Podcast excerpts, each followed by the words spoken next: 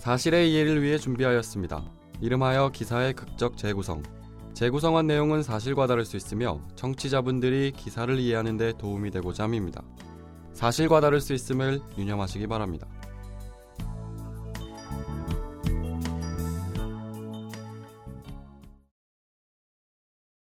이철주의 가족 26명이 국가를 상대로 총 56억 원의 손해배상을 청구한 이 사건에 대해 원심을 깨고 원고 패소로 판결한다. 비록 이철주와 그의 가족이 긴 시간 동안 무고하게 죄를 뒤집어 쓰고 그로 인해 육체적 정신적 피해를 인정하는 바이나 국가에서 정한 법의 절차를 지키지 못한 것의 잘못은 개인에게 있다 할 수 있다. 따라서 소멸시효를 넘겨 손해배상을 청구하였기 때문에 재판장님, 죄를 지은 것은 제가 아니라 국가였습니다. 국가에 무고하게 18년을 옥살이하고 가족과 친지의 삶이 전부 박살났는데 두 달 늦게 소송을 제기한 것이 패소 이유입니까? 대한민국 국민의 삶을 보호하고 지켜주는 건 대한민국에서 도대체 누가 해주는 겁니까?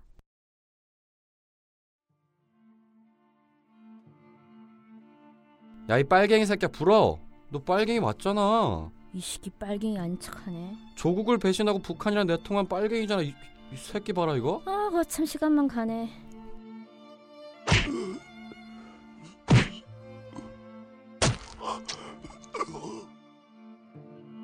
또 그날의 기억들이 철주를 깨운다. 온몸은 이미 땀범벅이 되었지만 와들와들 몸이 떨린다. 잠에서 깨 있어도 그때의 기억에 붙잡혀 꿈인지 현실인지 한참을 분간할 수가 없다. 아직도 벌거벗긴 채로 발목만 공중에 매달려 빙빙 돌려지는 고문을 당하는 것 같다.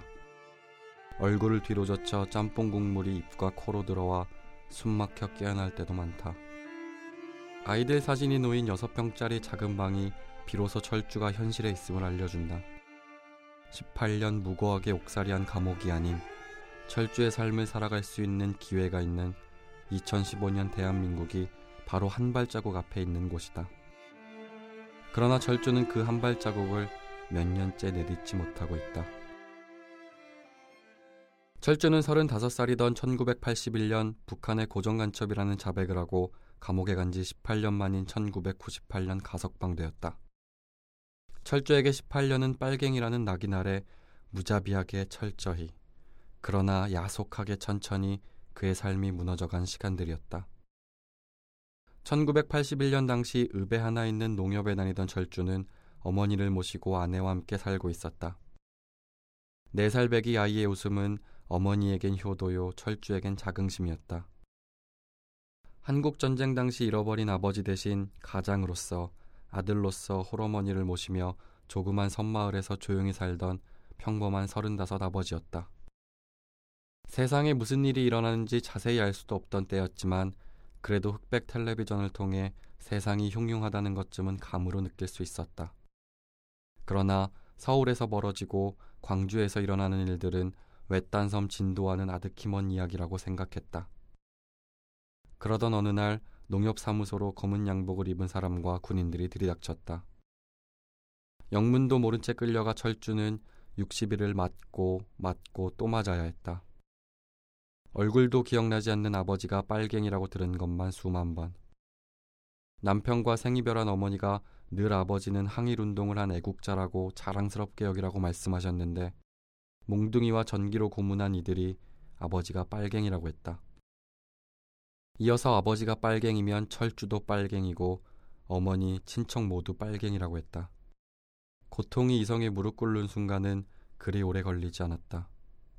못 먹고 못 자고 그들의 숨소리만 들어도 몸을 움찔거릴 때쯤 철주는 스스로의 입으로 말했다. 저는 빨, 빨갱입니다. 그렇게 철주는 24년을 남한에서 고정간첩 생활해온 빨갱이가 되었고 그의 한마디로 인해 어머니와 일가 친척도 옥살이를 해야 했다. 각기 다른 형무소에서 각기 다른 방식으로 철주와 가족들의 삶은 산산조각 부서져 나갔다. 18년 만에 철주가 가석방된 후 몇 년의 시간이 걸리긴 했지만 무죄라는 법원의 판결을 받았다. 하지만 18년 동안 새겨진 낙인은 내려놓을 수 있는 것이 아니었다. 아내와 자식에게 빨갱이가 아니었다고 말할 수 있게 된 떳떳함이 이제 와서 기쁜 일일까? 네 살 배기 자식이 어른이 되어갈 동안 겪은 아비의 부재와 그로 인한 증오는 누가 씻어줄 수 있단 말인가? 철주뿐만 아니라 철주의 어머니, 외삼촌, 그리고 그와 관계된 26명 각각의 없어진 시간들은 또 어떻게 할 것인가? 철주와 그의 가족들은 국가가 개인과 가족에게 없는 죄를 만들어 뒤집어 쓰게 한 일에 대한 사과와 보상을 받아야 했다. 철주가 먼저 국가가 잘못했고 철주가 죄가 없다는 판결을 받았으니 가족들 차례였다. 그리고 모두 철주의 전철을 밟아 무죄 판결을 받고 적어도 무고하게 보낸 시간에 대한 금전적 보상은 받을 수 있을 것이라 생각했다. 돈으로 그 모진 시간과 고통을 전부 보상받을 수 없겠지만 빨갱이라고 낙이 찍힌 사람들이 일자리 하나 구하는 것도 어려웠었다. 손해배상금은 그저 철주와 그의 가족들이 인간적으로 살아갈 수 있는 최소한의 액수였다. 그러나 재판 결과는 정반대였다. 국가가 잘못한 것은 인정하나 손해배상은 해줄 수 없다는 것이었다. 철주의 무죄 판결이 있은 후 가족들이 소송을 제기하기까지 두 달의 시간이 지나 소멸시효가 끝났다고 재판부는 간단하게 이야기해 줬다. 소멸시효라니. 철주와 그의 가족이 죄를 지은 것도 아니고 국가가 지은 죄가 있는데 손해배상을 청구할 수 있는 소멸시효가 지나 보상을 해줄 수가 없다는 이유는 어딘가 너무 억울했다. 두 달, 기껏 해봐야 60일이라는 시간 때문에 철주와 그의 가족이 고통스럽게 보낸 18년은 아무것도 아닌 것이 되어버릴 수 있을까? 1981년도에도 철주와 그의 가족들은 국가의 보호를 받는 국민이 되지 못했었다. 2015년도 대한민국에서도 여전히 철주와 그의 가족들은 대한민국 국민이다. 국민의 안전과 생활을 보호해주는 것이 국가의 존재 이유라고 누군가 말한 것 같다.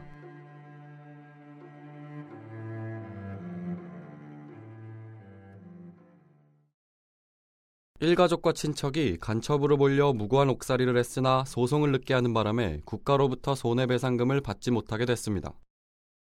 대법원은 18일 2차 진도간첩단 사건 피해자 박동훈 씨와 가족 26명이 정부를 상대로 낸 손해배상 소송 상고심에서 정부가 56억 원을 배상하라고 판결한 원심을 깨고 서울 고법으로 돌려보냈습니다. 2차 진도 간첩단 사건은 1981년 국가안전기획부가 박 씨를 난파 간첩으로 몰아 고문 끝에 자백을 받아낸 사건입니다. 이 사건으로 1998년 가석방 될 때까지 박 씨는 18년 동안 억울한 옥살이를 했고 다른 가족 7명도 옥고를 치렀습니다.